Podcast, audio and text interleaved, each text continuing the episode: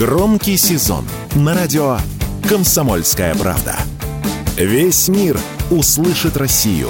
Весь мир услышит радио «Комсомольская правда».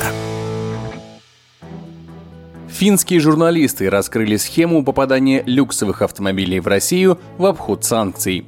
Медиакорпорация Юлия опубликовала расследование, в котором рассказала, как дорогостоящие авто привозят в нашу страну через Финляндию. Внимание журналистов привлекли темно-синие BMW X3 и белый Lexus RX 350.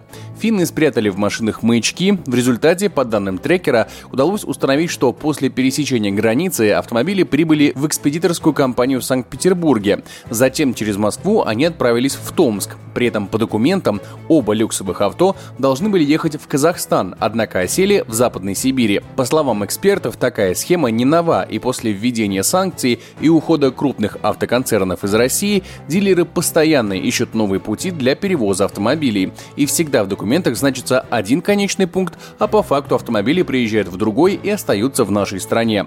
Об этом радио «Комсомольская правда» рассказал главный редактор журнала «За рулем» Максим Кадаков подобными способами из Европы в Россию автомобили возили и раньше. И не только по пути в Казахстан. Армянские компании возили так автомобили. То есть машина должна, по идее, дойти землей, то есть автовоз через Грузию, через Верхний Ларс в Армению. Там должна растамаживаться, получать все документы и потом уже отправляться обратно в Россию. Но масса таких случаев, когда машина физически не доезжала даже до Грузии, оставалась в России. Расследование журналистов вызвало бурное обсуждение проблемы обхода европейских санкций. Так, министр иностранных дел Финляндии уже заявила, что такую возможность необходимо предотвратить. Однако, пока на иностранные автомобили есть спрос, будут и пути их доставки, заявил Максим Кадаков.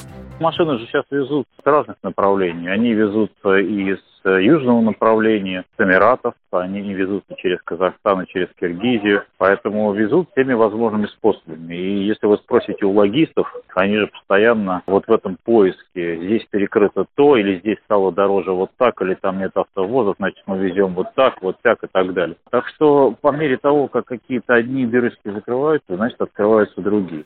С 1 октября в России может стать меньше люксовых автомобилей, ввезенных параллельным импортом. С этого дня заключение о безопасности единичного транспортного средства может получить только автомобиль бренда, который прекратил официальную деятельность в нашей стране. Главным образом, такие ограничения коснутся дорогостоящих автомобилей из Китая. Егор Волгин, радио «Комсомольская правда».